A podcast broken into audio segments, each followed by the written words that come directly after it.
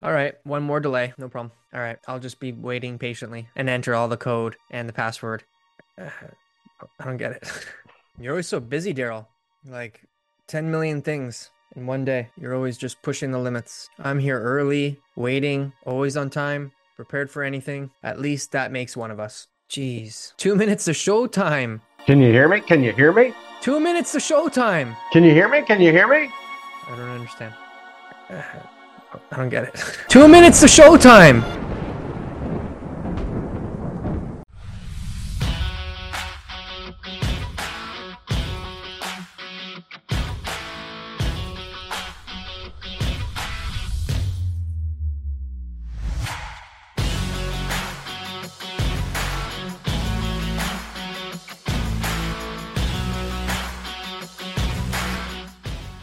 You know the feeling that our guests have waiting in the waiting room, right? You know the feeling that our guests have waiting in the waiting room while we're like getting the show ready or doing our little intro. No, tell me, what feeling do they have? No, because you wouldn't know, because everyone's always waiting on you. Oh, that's so. Because much. I just did that for 25 minutes, and I swear it's painful. It's so lonely. Just sitting, looking at a computer with nothing happening. You get used to it. Do sometimes. You? Yeah. Do you? All right. Yeah. Well, let's bring on our guest and let's get the show rolling. Let's get the show rolling. Yeah. Now I'm all famished. Now I'm all like, I'm all over the place. You made it. You don't even know what happened. I got to tell you the whole story here. Yeah, hello. You did a great job. Hi. Hey, Juliette, how are you? I'm good. How are you guys? Thank you for your patience. Yeah, Thank you so much. It's all my fault. I swear. I'll take responsibility. I should have told him it started at half an hour earlier than what it really was. And then that way, all the technical stuff would have worked itself out. Oh, no problem at all. What a disaster. Okay, so we thought people tell us our sound sucks. So I bought these new like lapel mics. Okay. And I'm testing it out, and I'm all tested it out right at the show, like at the moment that it's supposed to be recording. Like listen. I'm not a YouTuber, okay? Like I have a life and I have a couple of things going on.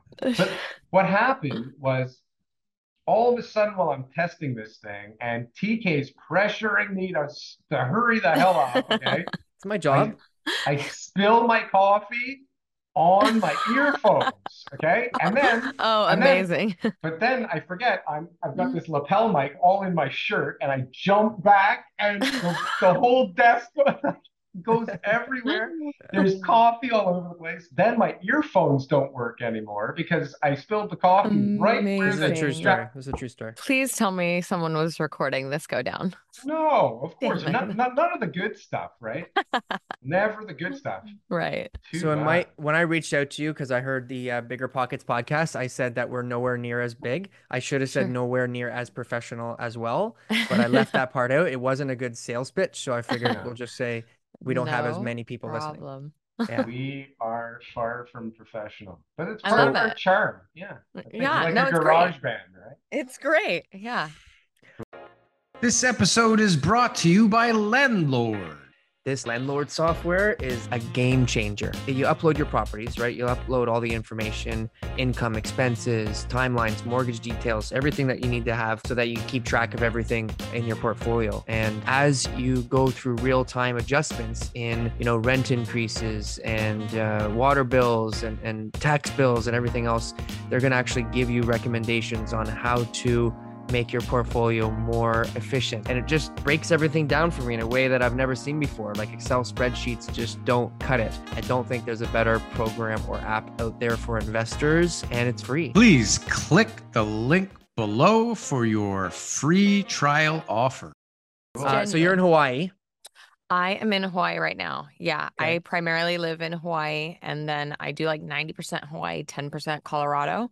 I'm trying to, it's pretty great, honestly. And I'm trying to switch that to be more Colorado coming next year, because the taxes in general in Hawaii are kind of ridiculous. So I'm trying to switch that around business wise to have more stuff come through Colorado, because for my tax bracket here in Hawaii, it's 17% versus like 4.2 something or 4 point something in Colorado. So everyone should move to Colorado. What the hell's wrong with 17%? Oh, you know, just love giving the government money that they don't need. Just makes me crazy. Compared to how is Hawaii? Low, isn't it? TK, am I wrong? Maybe just like a state tax. They might have like state federal tax stuff on top of that, right? Correct. Correct. But Hawaii, like, why is Hawaii not like overrun with people? Like, there should be like a gazillion people living in Hawaii, and there should be no room for anybody to live. It's like, that's the place to be. Yeah, well, it's kind of like that in a way, because, well, I live on Oahu and I live in Waikiki. So I live in the, like, the highest touristic area of Hawaii in general. And it is very populated. And now coming out of COVID, you're really seeing, like, I kind of forgot, because for 2020, it was amazing. There's nobody around, super, super quiet. But there are just people absolutely everywhere. And it's kind of nice, though, as an island as a whole, because it's so eclectic. You can kind of get the country on this island, and then you can get, you know, a little bit remote, and then you have a lot of the military families and personnel that are here, and then a lot of the tourism stuff. So it's a bunch of different things, and then it also feels like Asia for a big portion of it. So it's really neat. But I've looked at it, and it's extremely transient, this island. So you have the military people that move in for maybe 2 to 3 years with their orders, and then they'll, you know, get shipped out. So they're always kind of coming and going all year round. And then a lot of other people just come here for a little bit of work sometimes, and then they leave. You have people coming for vacation. And now with remote workers, you have even more circulation like that. And then other people that just vacation here, or I'm sorry, have vacation homes, and they'll spend a portion of the year here. So it's got a lot of movement to it, which honestly keeps the real estate market very, very healthy and very hot, because you have so much activity all the time from being a global market. I have a lot of Canadian, Australian, Korea, China, Japan on top of America looking to buy here. And then on top of the, you know, military personnel that are always over here. So it's a very active market and island.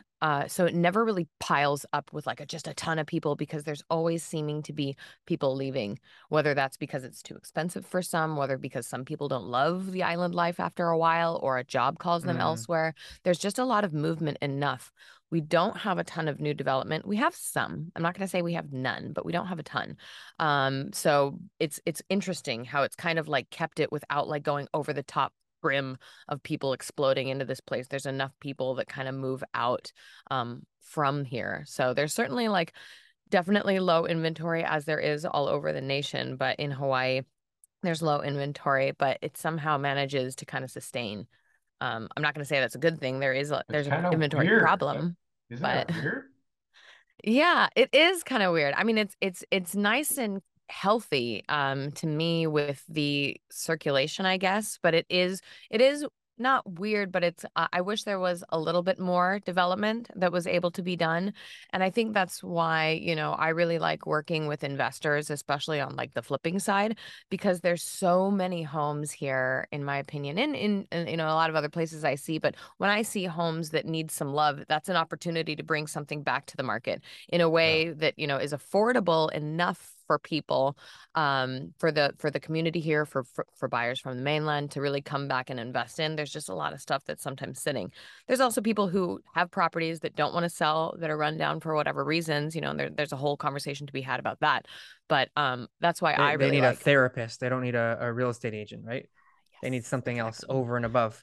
Yeah. Yes. For some of those. Are these investors mainland people, or outside of the island, like Canadians, international, or a lot of those flippers local? It's a combination. Primarily the ones that I work with are local, which is great. You know, I really, really like working with people that are from here, that are doing positive things for the community here, because I know that that is a big problem of the community that's here and from here. They often feel like, you know, most places that are, you know, where you have, you're born here, you're third, fourth, fifth generation here. They're feeling like people are taking a piece of their land. And of course, Hawaii has a long history of that. So, you know, I feel very good really interacting with a lot of local investors. There are some that are from other places. I have a great guy that I work with who's a client and investor of mine. He's from Canada, and really like working with him. But I primarily work with local investors. like the big investors, like Robert Kiyosaki, you know, Brandon Turner, like these, you know, guys who are like pretty popular in the real estate investment circle. I always hear about Hawaii. I've actually been to Waikiki. That's the only place I've been to. I went to Oahu, and it just seems like there's an amazing opportunity in Hawaii. Like, why aren't more people there? It's like trendy Airbnbs, rentals, retirement. Sure. Like, it doesn't make sense. So what it is, everybody that goes there must go, I want to move here. I never want to leave. I never want to leave. How do we move here? And then what you're saying doesn't make any sense to me. I think the number one thing is the cost. I mean, it's very expensive to live here and to buy here. So that is what's keeping everybody from moving here, is that it's tremendously, for some people, expensive. Like, I was just looking for a woman that called me this morning for, she wants what a lot of people call me for. They want a short-term rental property, Airbnb, something in Waikiki, and under $300,000 with parking, with one parking stall. That is very hard to find. That is just not what our market has. So I sent her 3 listings. I just had a property that closed that fit that criteria, but it's like $295. There's another one that's $310, doesn't come with parking, and it's a studio. It's like very, very small. And that's going to be at $295,000, you know, for a fee simple property in that price range. There's only like 3 or 5 listings that I was looking at for her that fall within that almost criteria, still not having a parking stall. So that's one example, but that's the main thing, is the price. And not only just the cost of housing, but the cost of living. People always talk about the gallon of milk thing, but it's just in general, groceries are going to be a bit more. Things are indeed a bit more. The island life, that reference was island life, right? Like maybe sometimes supplies, different things. Yeah, exactly. Yes. Yeah. I mean, we live in the middle of nowhere, so they have to ship it, and shipping costs things. So it's kind of something that when I first moved back here from Salt Lake City, Utah, I moved here about 5 years ago. This is where my mother's from, and my mother's side. But I moved here and I did have that sticker shock. I was like, oh my God, like it's so expensive. But then I thought about it and I was like, but like, look at all of these other amazing things that I kind of get for free or are part of the package of living here, which is the wonderful weather year round. It's absolutely beautiful. It kind of feels resort-ish on Oahu. You know, there's certain areas, it's just beautiful all the time. And so I was kind of thinking about it. I'm like, oh, you kind of just have to pay like a fee. Like your fees here are just basically like a membership almost. And then you get these amazing amenities included for it that you can, there's so many great parks and so many great nature things that cost nothing. You know? Resort fee. That was great. That was amazing. So hold on a second, back up a sec. So $295 for this place. Let's look at that deal. Yeah. What's the rent on that? So that's actually not a bad one, because this specific one, and another thing that's kind of limiting people from being able to purchase in the way that they want, is we have a lot of regulations for Airbnb properties. There's a lot of rules and regulations that go into that. So there's really a limit of buildings that allow for nightly rentals. And they just passed some other bill, Bill 41, that is further constraining people from doing nightly or short-term rentals. They're changing the term from short-term rentals to be 30-day to like, I think 180-day or something that doesn't mean short anymore. But they were going through with that.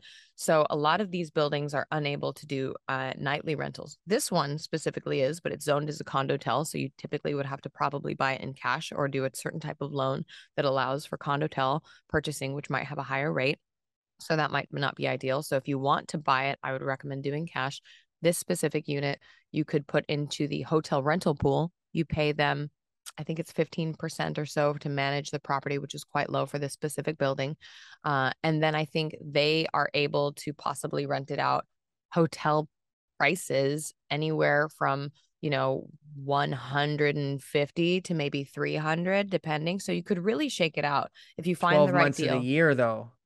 12 months of the year. Yeah, and it's in Waikiki, and it's 2 blocks away from the water. You know, like it's, I can walk to it. What's the occupancy though? Because you're doing it through like a program, right? Like it's like a hotel rental pool. Yeah. So what kind of occupancy do you get in that? Yeah. Well, that kind of varies almost from, you know, the unit that you have, the floor level, the view, that can play a lot of factors into that. So, you know, occupancy rates, they've been kind of whack over the last 2 years, obviously. But, you know, I'd say from what I was hearing, a lot of the other owners in that building were seeing very, very healthy occupancy rates, where it's just maybe 20 days out of the month for sure were filled up. and there's only a few slow months. So that's on a healthy, like when you find a very good opportunity and you market it well, you can make quite good money if you purchase it the right way. If you're doing it in cash, typically, because, you know, those loans are going to bite into you. The HOA fees are quite expensive. A lot of people have that sticker shock with those here. So those can factor in. But if you're able to buy cash and find a building that allows for that, and then market it well, and then, you know, have it look great, you know, do all of these things to check all of the boxes and make sure you get those heads in beds, you could make good money from doing that. So I have some clients, I have some colleagues that have Airbnbs that are super happy with them, that have had them for a long time because they, you know, they've held out through COVID. They just held on to them, bit, you know, the HOA and holding costs for the almost near 1.5 to 2 years that they had to hold on to it, and now are really happy that they did. You know, so there's certain opportunities, just like there are in other places with good investments. If you find the right one, I would say go for it, you know, and it checks all of the boxes. There's some opportunities, you know. I get a lot of phone calls from people that are, you know, often looking for Airbnb, and I'm telling you, it's not super common to find one of these unicorn properties, because once somebody has one, they hold on to it typically, or when they want to resell it, they're going to sell it for rather high.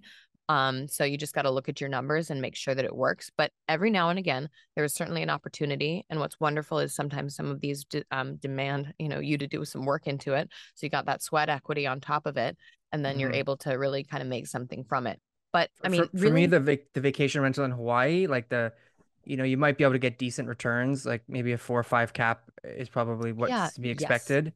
And I mean, you got a place in Waikiki. So now those 10 days a month that aren't being used, you book your vacations around, and then you can go to a place that 12 months of the year, you've got a vacation rental that's paying for itself. Yeah. And it's going to hold value really well for that type of property. It's going to hold value year after year. You know, you're really going to be happy with making that type of investment. So if you can find the right one and it checks all of the boxes and you're able to do those nightly rentals, you know, definitely consider it, because then you have yourself a vacation house for you to stay in and enjoy, and your friends can stay in and what have you. So it's a really good opportunity. But again, very restricted, very limited. There are some, but it's not like it's everywhere. And in Toronto, we changed our rules because of the pandemic, where you can only rent out your principal residence, because the hotel industry got decimated. Everyone was having these ghost hotels. So then instead of the people going to a hotel, they just rent all the condos. The condo buildings got run down. It was really, really bad. Wow. There was like, I think, a couple of murders. Like, it was pretty bad when you start looking big city problems. And then, so they said, no more of that. I'm sure the hotel industry lobbied. And so now in the city of Toronto, you can only do Airbnb at your own principal residence. So you're going away for the weekend, you can rent out your space. Wow. And you got to prove it. Super interesting. Yeah. Wow. So that's fascinating. They regulated it. Yeah. It's a whole other world with Airbnb here. Wow. Yeah. It's not as much vacationing as it would be for like, just like local people wanting to like party downtown and stuff. Vacation people, you know, it happens, but we have obviously people going like down with like Airbnb, you're screwing up the, you know, you're causing the housing crisis. There's 12,000 units being used for Airbnb. People can live in those, damn it. Yeah. Prices could be affordable now. I'm sure the hotel industry in Hawaii is saying the same thing. They're probably looking at how to be able to, and the resorts, on how to be able to curb those rules. That's why they've got so many rules. Sure. Yeah. That is 100%. It's politics, and it's the big hotel money that has absolutely done that. And I can, you know, see on the other side of things in a sense for homes in neighborhoods that were being rented out as Airbnbs in a tight-knit community. You know, they don't want a house that's circulating, you know, around their families and things like that. So I do understand that perspective, yet at the same time, I'm a big believer that you should be able to do what you want with your property that you own, like types of things. Like, I believe in that, but I do also understand, for the sake of a community and a small neighborhood, you know, having just transient, especially like some of the tourists that come here, they have, you know, they're on vacation mode, and they're, you know, however it may be, might not be the best thing for a community. And I know there's a lot of local people here who feel like outsiders, if you will, are coming up and purchasing all of the properties and not leaving things for the local community here. So there certainly is that conversation that's going on all the time, and has been for a very long time, for decades. That's been a conversation that's been happening. So I know people still feel that way. So yeah, it's the big hotels that are kind of, you know, trying to restrict people. And then it's also certain local communities who would like the local homes to be really reserved for residents here. Which makes sense. And I mean, this is not a problem that only Hawaii has. We have the exact same thing. People crying and having to move half an hour away from their millennials right now, right? Dream area. Yeah. Yeah. The generation right now who's just buying their first home, they're all complaining, saying, I grew up in the city and I can't afford to live here, because not necessarily like people foreign to the city, although that does get brought up, but just people with more money than me are driving prices up. And that they are creating this housing crisis where there is no inventory, or there is no opportunities. There's no affordable housing. Yeah. And we have a big affordable housing issue here. And it sounds like the same thing happens in Hawaii too. Yes, the same thing is happening here. And what are they doing for affordable housing? Sorry, Daryl, go ahead. Go ahead, Daryl. I think your question is probably more important. Like what we have so many things that we talk about on the show about affordable housing, right? Sure. So like we have all these measures and all that kind of stuff. What is the government of Hawaii, like in the state, what are they doing for affordable housing? What are those measures that are in the news that they're always talking about? So they are building some new buildings specifically in the downtown area called Kakaako, which is a newer developed area. And they have some affordable housing kind of scattered throughout there. And some of the new buildings, you know, of course, have to have a portion of the luxury buildings that have like affordable housing in them. So they're kind of doing some of that. I wouldn't say it's a lot or enough. And then they are doing more quote unquote affordable housing on the western side of Oahu. I think that they're going to be trying to do some other things potentially on the Big Island, but I'm just solely speaking for the island of Oahu. They are working on some things. I wouldn't say it's enough. I know that, you know, from what people are saying, they're not feeling like that is enough. And then there's only a certain amount of people who want to live on the west side of the island. It's a, you know, it's quite far from Honolulu, from the downtown. I know that they're trying to build a second city closer to that western area, which they're kind of halfway through, like a 20-year, 40-year plan to build this second city, but it's, you know, not really developed yet. But they are talking about it. I don't know exactly how far out they've really planned, but I think that they've been talking about chipping away at some of these reserved lots on Oahu to start bringing in housing again, because I know that they've been kind of doing everything on a timed plan for some of the sections that they're going to allow for building to be done on them, for developments to be done. But I don't know exactly when that's going to come into play. So they're saying they'll create more supply. Yeah. And that's not working the same way it's not working here. Yes, it's not working the same way. And again, because you just have a ton of people, you have a lot more people than that inventory and that supply that they're trying to provide. And this also the timeliness of it. They're not moving in the way that they should. So Daryl, go ahead, please jump in. Well, okay. I was in Hawaii for my honeymoon, okay, 21 years ago. And I was like, this is like a paradise. This place is going to be condos and resorts and people everywhere and overdeveloped 20 years from now if I go back, right? And I can't believe what you're saying.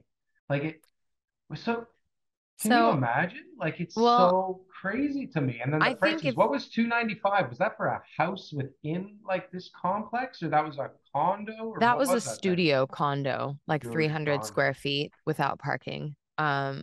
But if you were to say like 20 years ago that it was the last time you were here and you were to come back, it's almost the same. You know, we have a lot of things that have been up, you know, facelifted throughout. You have, you know, the whole entire area of Kakaako, which is a new like luxury and really beautiful area that they're building. But outside of that, it's almost kind of time capsule. It's a lot of the same, you know, really kind of, it's very, very similar to when it was about 20 years ago. Of course, there's been new things. Yes, there has been some updates, but it has remained kind of the same, which some people love. You know, some people love that it's stayed the same and it hasn't really grown much, and they're not really chipping away and they're not adding a bunch of new developments. There's a lot of people that are upset by all of the new stuff that they're doing, but it has remained rather steady in its way for the last 10, 20 years for sure.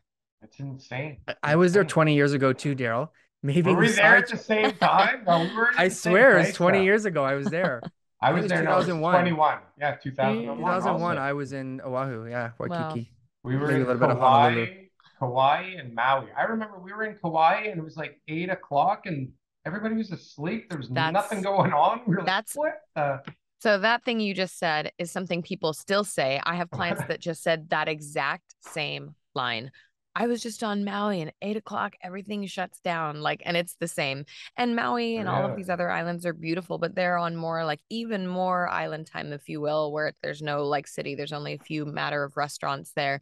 And it just, you know, you go to sleep with the sun basically and wake up in the morning with it. But it's a really, it's a different lifestyle over there. Much, much different than Oahu. And some people love that because of it. So if you want more of that, like island vibe, that's really going to be over there. Now, is it going to be significantly cheaper, if you will, than Oahu? Not really on those islands. You can find stuff that's going to be different price ranges, ranging on the Big Island to Kauai to Maui, but Maui is still, I mean, it's still going to be similar comparative to the prices here.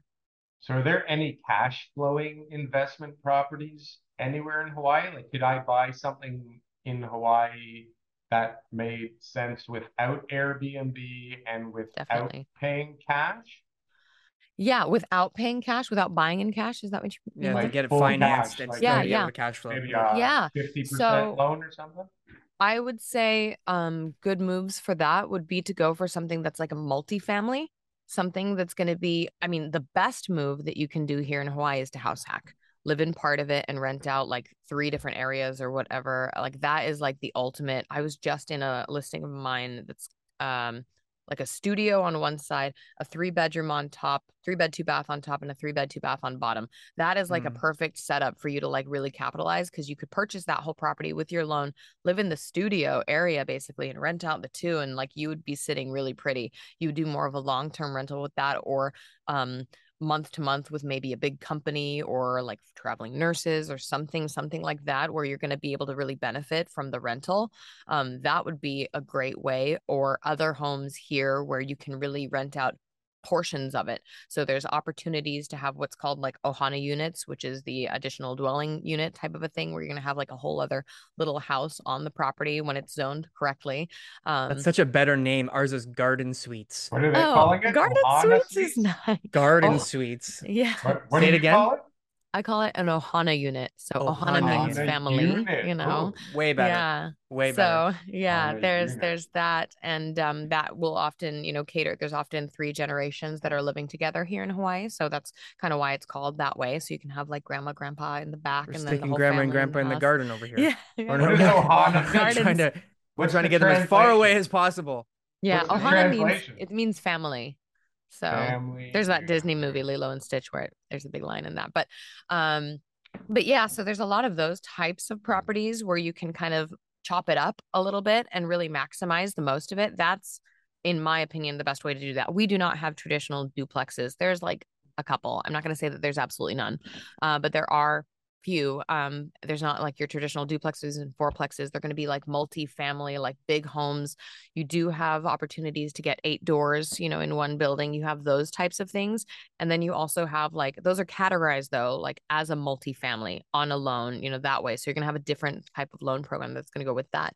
So what I would recommend is finding a single family home that you can kind of break apart. So you can call your primary, live in part of it, totally house hack, and then rent out the majority of the house, if you will, if that suits your needs. And that would be like the most optimal.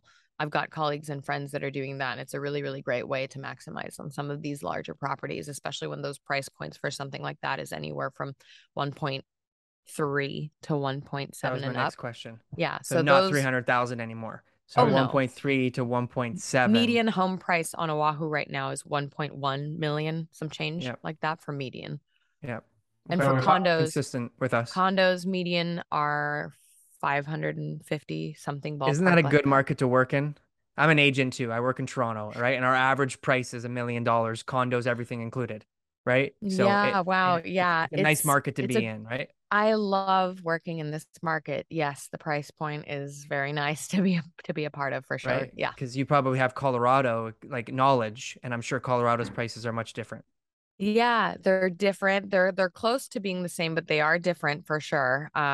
Definitely different than Hawaii. And I have a lot of colleagues that are on like the East Coast, and they're crushing it. Granted, they do more volume, but a lot of their properties are going to be like 259, and that's a 3-bed, 2-bath house, you know, where I'm in contract right now, 3-bed, 2-bath house. It's listed at 1.9, you know, so things like that. So, you know, but you know, my taxes might be a lot different than theirs. So, you know. What do they call that again? The resort fee. That's just the resort fee. Don't worry. That's what you get for being on the island. Yes, right? Exactly. Membership. The Ohana lifestyle. Yes, it's the resort membership fee. So hold on. So if we had $1 million cash right now, what is the best thing to do with it in Hawaii as an investor? If we had one deal that we could do, what would you suggest that we would do there? With $1 million, I would buy a single family house, something that needs some work for sure to do sweat equity. I would do basically like a burr with that $1 million and buy a house that's going to be in a really well-liked area, whether that's because it's going to be near like military or like a good school district or like good areas. For how much? Surfing area. I'm sorry? How much does the cost of the house for something like that? Like, well, it depends on condition, but you're going to be looking, if it's in like, you know, needs a rehab work, anywhere from, well, $850 to about $1 million. So you'd probably have to take out a construction loan if you had $1 million to do like a rehab on that. But the goal would be $1 million total after. Okay. $1 million right? Total after repair. Then you're going to you would probably want to purchase either like a townhouse. You could get a 3-bed, 2-bath townhouse easily with $1 million and then rent that out and cash flow that. You could likely find for sure more outside of like the metropolis area.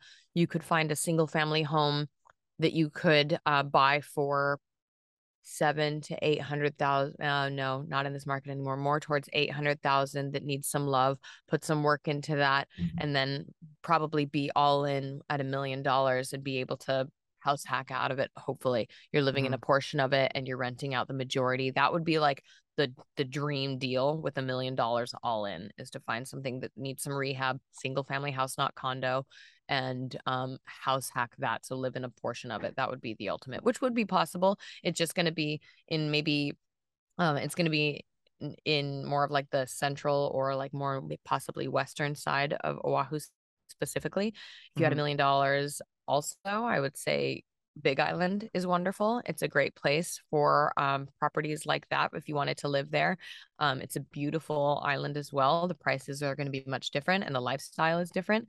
The renting market is a little bit different. So you have to factor all of those things into there as well. But that would be an option that I would recommend very much if you're not looking to do a short-term rental, but more long-term rental in order to cash flows, buy something maybe over there. Yeah, but your burr option in the beginning, right? So maybe you got to get a little bit more money, take a loan out afterwards, buy a property for $1 million, and you think after repair value could be somewhere in the 1.7 area. That's possible. Oh, totally. Depending, yeah definitely, nice. Yeah. Definitely. Yep. Yeah. So you said the market. You said in this market. Let's just talk about that for the end of our show. The market. What's that? She said like 700,000 to 800,000, and then you said no, not in this market. Not in this market. So is this a good market? Are we? Yeah that went up right now. There? We got 25% to 30% price declines over the last 4 or 5 months in Toronto right now.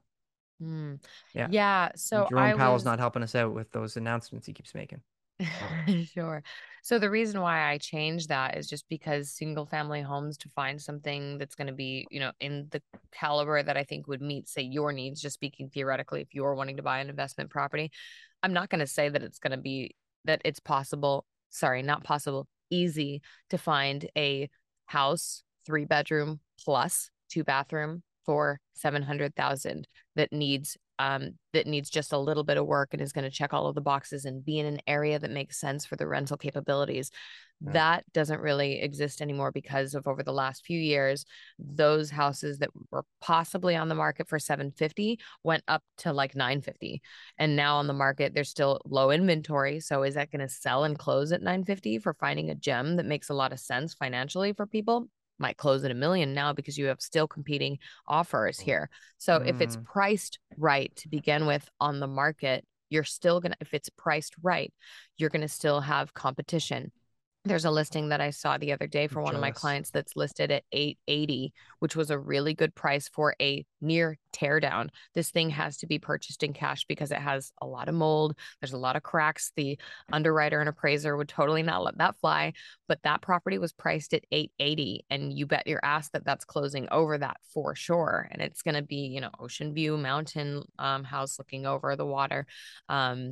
But not in like a primo area, great neighborhood still, but yeah, so 880. So, you know, that's why I corrected myself for when I say this market, I mean the current market on Oahu specifically. 700 on the Big Island, different story. It's a different market. Is the market going up or down right now? Yeah. Is it is strong? Steady for sure because of our lack of inventory, which I know everybody's still facing nationwide here in the US.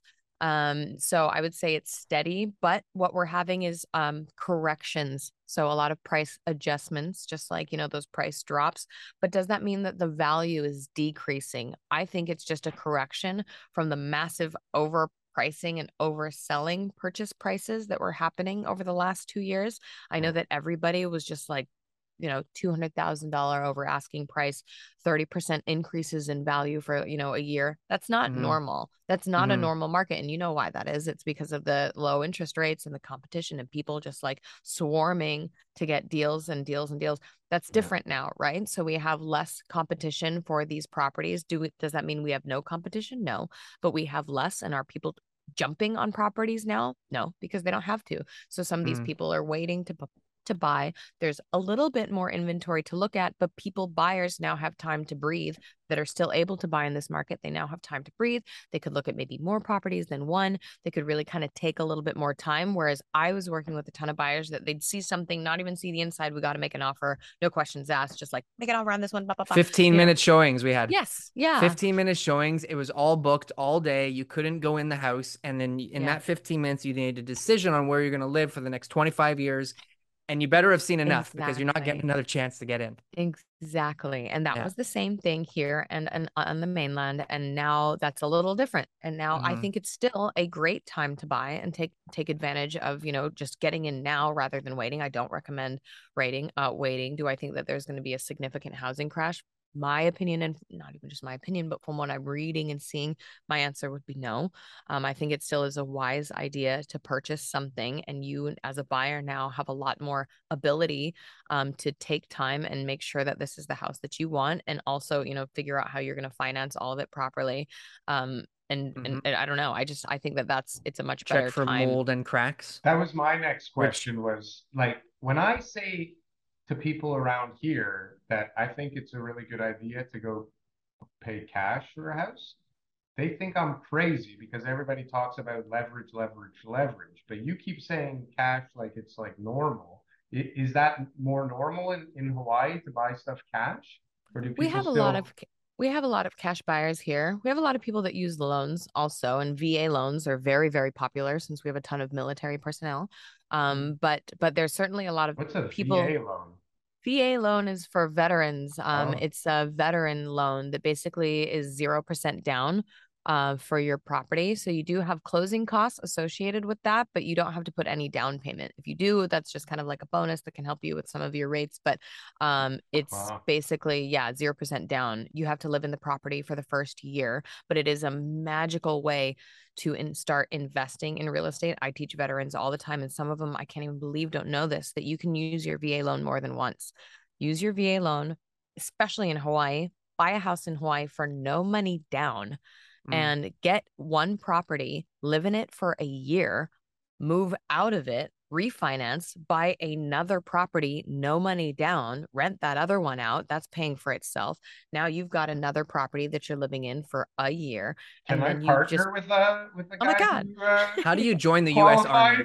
What is the application process? Who knows anybody? We used to have some no money down stuff. You could do the same. Yeah. But the VA stuff, that obviously makes sense for people, and they don't know. Right. So they need a good realtor. You need someone to educate them. Yeah. They need to be able to go through that. There's some that do. There's a lot that don't. And that's been really wonderful to be able to teach a lot of the veterans, you know, about the powers of the VA loan and how wonderful that is for people. And I mean, of course, there's other ways for non-military members to purchase some money, to purchase a property without using your money. Right. I think you guys had a podcast on that, and BiggerPockets is very popular for how to use other people's money, quote unquote. Absolutely. So that's, you know, always a good route to explore. And if you can buy something in cash and then do the BRRRR, refi, pull that cash out, whether that's from private money or whatever it is, and then, you know, refi that, there's tons of options that are out there. Creative financing options, subject to, things like that, like really need to continue to be explored, especially in this market with the higher interest rates and with people that might be struggling upcoming to continue to pay for the homes that they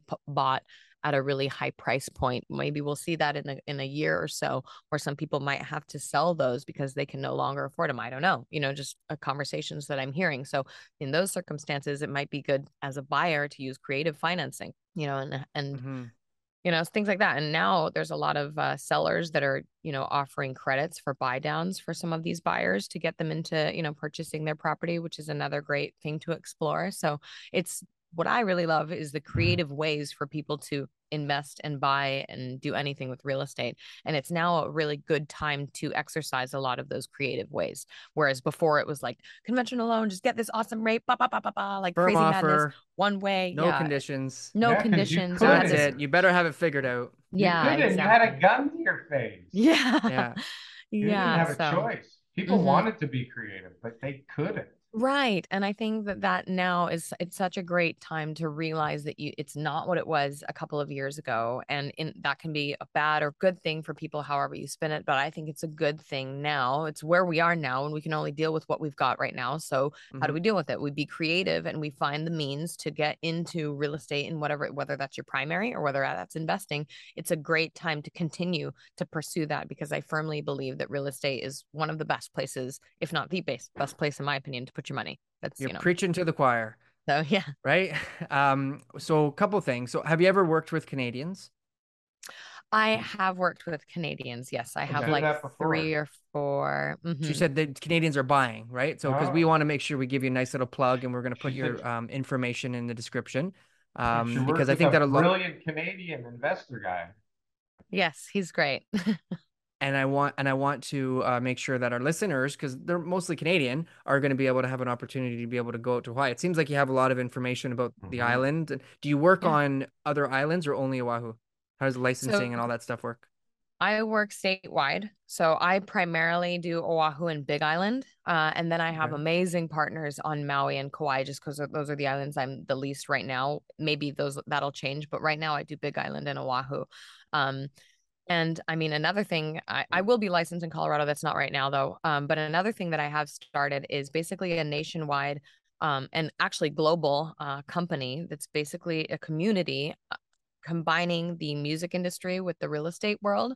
So if anybody is, whether you're musically inclined or what have you, or you're musician, and you don't really know how to get started in real estate, that's what this community is all about, is really kind of speaking to you and showing you the tools and having a community specifically built for music and real estate. So that's something that I also have that is nationwide and worldwide, because I also have people in Germany that are a part of this as well. So it's kind of starting. Daryl and I are both musicians, but we're terrible.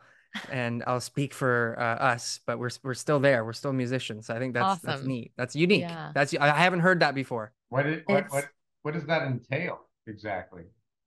So, this network is called Heavy Realty, and it is for everybody in any genre. But this basically is a community where you can come to either learn about investing in real estate, buying your first home. You could come to here to, really connect with people that are like-minded in some way to help you sell your property, get any type of advice with real estate. It's also built for working with higher end clientele, since right now in my network, I have about 20 people, 20 members that are all affiliated with the music industry. So for example, I have one guy who lives in Beverly Hills, and he is the bass tech for Gene Simmons from Kiss.